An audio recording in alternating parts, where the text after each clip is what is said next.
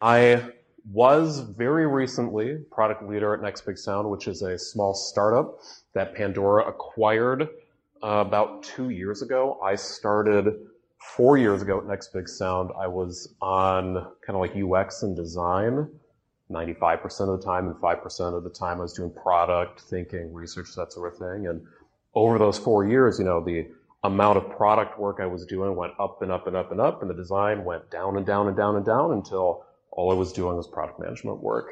Um, I want to extend a sincere apology to anybody who was expecting David Hoffman to be here. If anybody's friend or colleague of David Hoffman, I'm not David Hoffman. We're close with David Hoffman at uh, Next Big Sound. So while I was there, of course, especially in the last two years when I was doing a lot of product leadership, I was responsible for making sure that everybody, you know, who was working at Next Big Sound knew kind of like what they were working on and why they were working on it. Now, anybody's kind of like worked in team before, which I'm going to assume is pretty much anybody here, knows that getting people to work together, kind of aimed in the same direction, is really tough. It's not easy. You know, product, doing the product work, doing the design work, doing the dev work, it's tough enough, but doing people work, so much harder. And that's why I actually like got into it and get excited about it because it's a, you know, huge challenge that's like fresh, right? Every day to help people kind of like reorient themselves no matter what commit they're working on or what design project they're working on and make sure everybody's kind of like marching together as one towards some kind of, you know, objective, right? So I'm going to kind of like walk you through uh, some tools, you know, and some habits that we had at Next Big Sound that kind of like helped us get to, you know, a good place, what we're working on, you know, in terms of our product team on a like a daily, weekly, monthly, quarterly, yearly basis. And it all comes to, you know, creating context, you know, for the team. And as somebody who's like contributing in that way, you know, they should be really invested in making sure that that unit of work that they're doing, you know, they're doing it as well as they can. But when you get in the weeds, sometimes, you know, you kind of forget about the greater context about like where the whole company is going, right? Or even like your smaller team. And that's where, you know, like product leadership comes in to help kind of like create that context and then like reinforce it too to make sure that people always have that kind of like in the back of their minds or that quick reference to it when they need to know so that work stays on kind of like a good course moving forward. Not a lot of like swirl or like, you know, wasted time, any of that good stuff. And so everybody feels, you know, good that what they're doing actually has like some kind of purpose, it's serving some kind of objective for the team, all that kind of good stuff. Everybody, you can imagine like, you know, one of these diagrams for like every single one person, your, uh, person on your team, where everybody has like their own little piece of work that they have, and that context is kind of like that unit that sur- uh, surrounds everybody and gets everybody to, you know, work together. Now I'm using, you know, this context word uh, pretty loosely right now, so we're going to kind of like get into uh, the meat of what that meant, at least at Next Big Sound. I think the important thing, of course, to keep in mind here is that there's no such thing as like a one-size-fits-all silver bullet solution here to like any kind of product uh, uh team challenge. Uh, you know, creating context is, of course, in itself like super contextual, right? It depends a lot on who your team is. Uh, at Next Big Sound, like we were a really achievement driven, super kind, you know, work hard kind of team. But we also had a lot of problems with like uh, conflict and actually like surfacing some kind of tensions and talking them through, right? So some of the tools that we had kind of like built around playing to those strengths and also trying to, you know, address those weaknesses. You know, you might have a team of your own that maybe like gets along great, has a lot of great ideas, but maybe doesn't always like do a good job of um, getting down uh, into the nitty gritty and actually shipping. Or you might have the opposite problem. You might have a team that is super good at shipping, but like doesn't really communicate at all well. You know, they like to do their work, but the uh, the connection between that work kind of like falls apart. Uh, also, like it's really contextual based on who you are ultimately as a product lead. Like doing that kind of work is really pretty personal and it throws into relief uh, really starkly like what your strengths are typically and then what some of your weaknesses are. So you might be again somebody who does uh, great at like jokes and positivity, but you know maybe not be so great at conflict. You might again be the opposite. Like these habits, you know, that I'm going to talk about in terms of context are really there to help, you know, bring all those things together and bridge, you know, all the work and all the characteristics of yourself and your team, and you know, get some good work done. You guys ready to get going? Yeah. Cool. Here we go. Uh, first, I'll talk about kind of like the what. Some of these words can be, if you Google them and try to get some kind of definition, you'd probably get a thousand different definitions. Like mission is a pretty loose word sometimes. Vision is a pretty loose word sometimes. Even a lot of people like abuse the word strategy. Goals can mean whatever they mean to different people, right? The point I'm trying to make, or at least what I want to share with you to all tonight, is just like what it meant for Next Big Sound, and maybe those ideas will be helpful for y'all. So I'll go through and talk about what they meant for Next Big Sound. Uh, mission. So at Next Big Sound, uh, the mission that we always had was making data useful. That was the kind of like guiding light for the Next Big Sound team since the beginning of Next Big Sound time, which was 2009, I think. Uh, this is kind of like the holy incantation that we might uh, repeat at the beginning of like every uh, weekly team meeting. Um, we joked about and almost got to saying it together in unison, but we thought that what just got a little too culty. But the important thing is, is to have that kind of like fervent belief in some kind of like distant, fantastic, exciting objective. And for us, it was making data useful. Now, as we kind of like matured and find found a product market fit, we got acquired by Pandora. The kind of like you know width that you could take from something like making data useful got narrower and narrower and narrower. And I think that you know might have been kind of an opportunity to try to like make that a little more specific because although this is like super great mission, kind of like if you are an early stage startup and you're looking for product market fit, like you know there are three really powerful words like making, you're actually doing something. Data, we're specifically working with data. We're not working with so much qualitative information. And then useful, there's a promise there that it's going to benefit some kind of end user, right?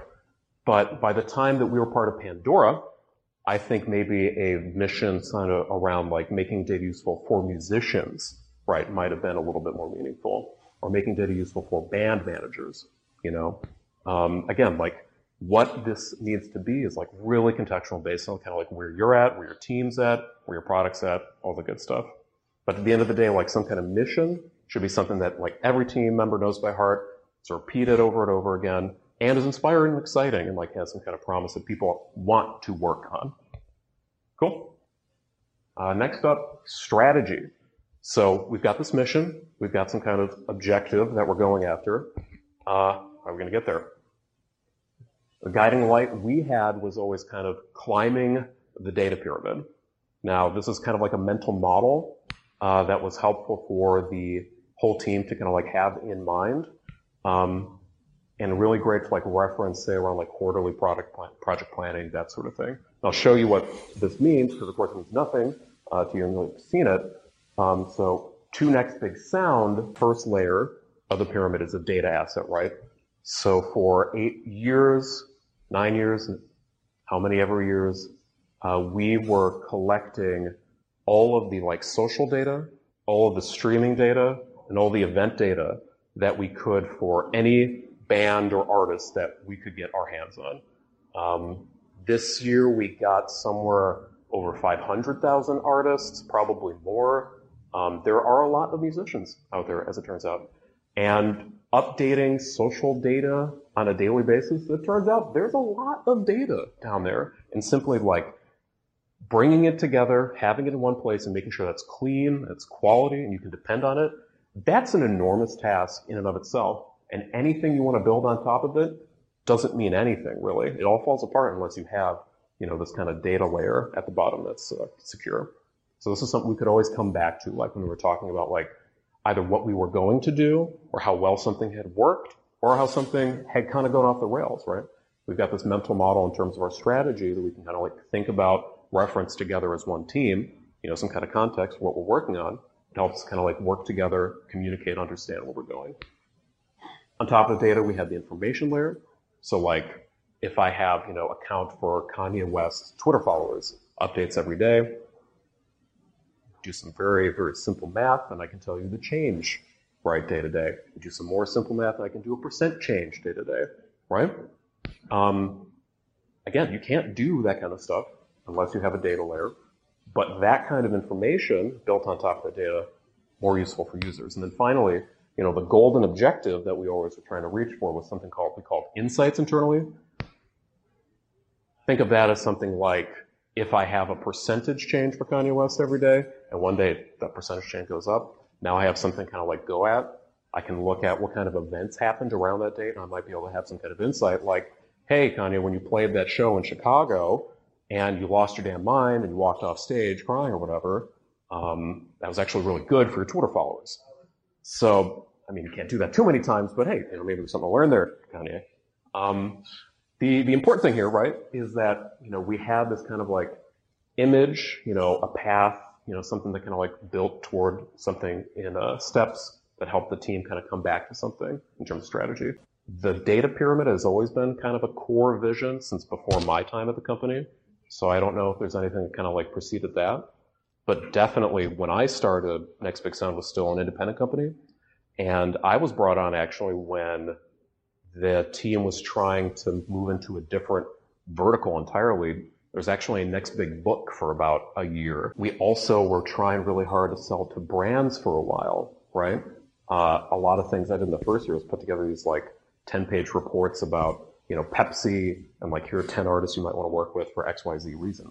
Like we were still trying to find product market fit before the Pandora acquisition. So definitely like you know, every three to six months would be some kind of new thing we are trying to trying to try to keep the lights on and keep the money coming in. Within those goals, then we'd have like discrete projects. You know, and a project would be something that had a clear beginning and a clear ending. And if we were so committed as to take on a project, we would always finish it unless like something we had some like dramatic new information that told us we need to move on and not take care of it, right? Uh, the two big like projects, right, that we had in 2017 were working on a data center migration. Um, the other one was all the way at the top, which was actually creating like email alerts um, for artists. If you like, again, like subscribe to Kanye, you would get an email that just says, "Hey, Kanye had a big spike in Twitter. Here are some events that are around it. You go check it out." Pretty simple um, concept. Of course, the work is not nearly as simple. Um, but it's incredibly useful. Uh, instead of having to like go into a product and like pull the information, you just get it pushed to the user. You know, it's automatic. You don't have to know to look for something. It just kind of shows up. So like that's to me like what could be more useful than just something that tells me uh, what uh, what I want to look for, right? Without me I'm going to look at it. Uh, finally, um, we always have metrics.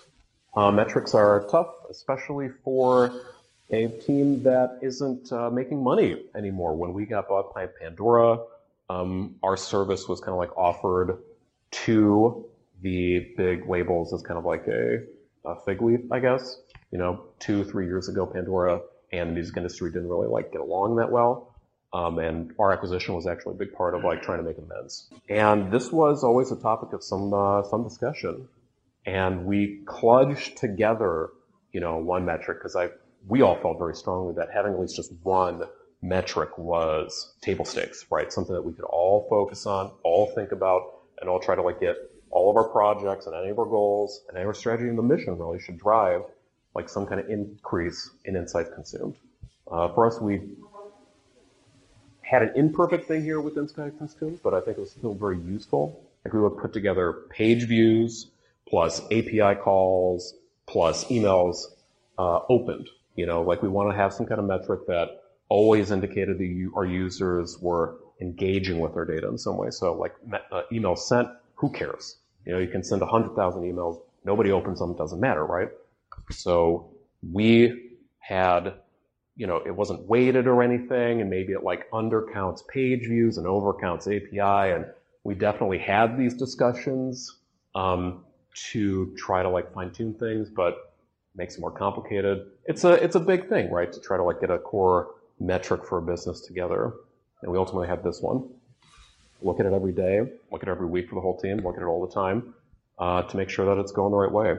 Uh, I think two years ago, like it was the goal for the year was to like double insights consumed, you know, and that was kind of like the rallying cry we had for 2016.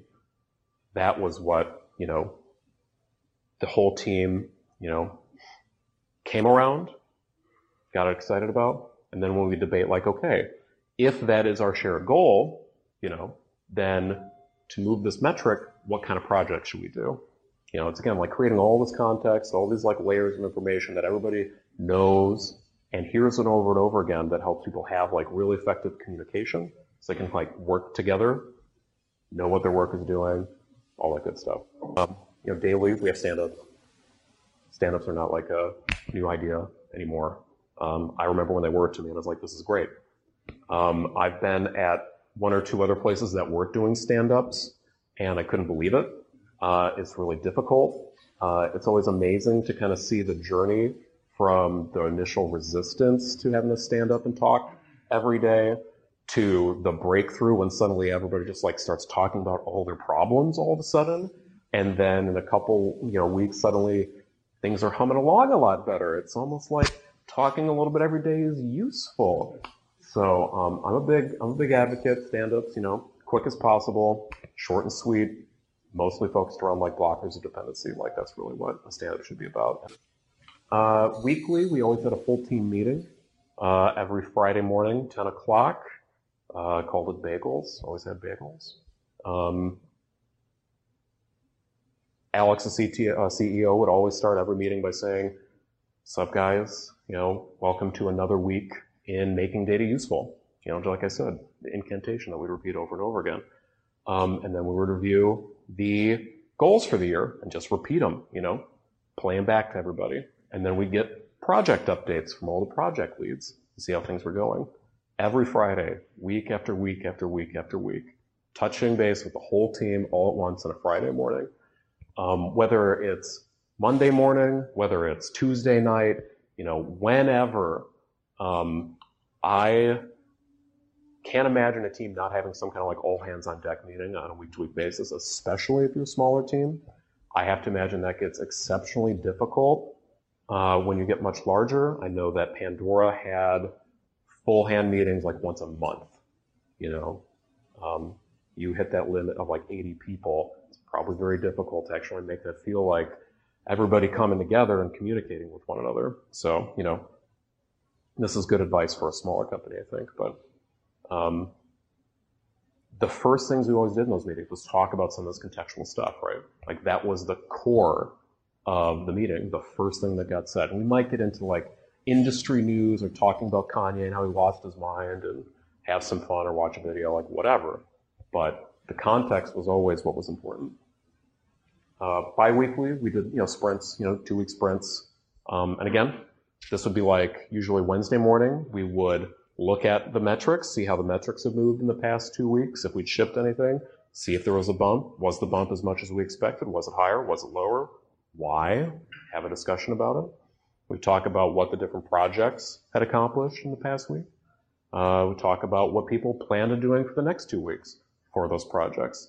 And uh, something that I always did, you know, somebody who's like leading those meetings was anytime somebody talked about something they worked on, tie it back to, you know, those goals for the year, tie it back to making data useful. You know, like even if it's a little kludgy sometimes, like pointing out that every little bit of work that somebody shipped has something to do with what we're working on, like reinforcing that over and over again, super helpful. Super helpful. Uh, quarterly, we did project planning. So we would sit down, look at the past quarter, see how the projects have gone, had we moved the metrics, so everybody feeling good, and talk about what we want to do for uh, the next quarter, right? This would be a exercise that the whole team participated in. The whole team would kind of suggest projects that we might do. The whole team would discuss which projects they thought they, we should do, advocate for them, and we wouldn't decide, you know, through consensus or anything, but everybody had their share in a really like transparent process, right? And again, the way to argue for what projects you want to do for that quarter, what you think the team should do, of course, is going back to that context and saying, this helps us meet our goals, this helps us climb the data pyramid, this helps us get to our mission. And like finally annually, we would reset those goals, right? So as I kind of said, like last year we had a goal that was based on the metrics, you know, this year the goals were based around the data pyramid. We might do something different. Like two years ago, it was make Next Big Sound simpler and smarter. So anything we did had to be justified in terms of making things simple or smarter, which was probably a little too loosey goosey to be totally honest, because those words aren't very specific.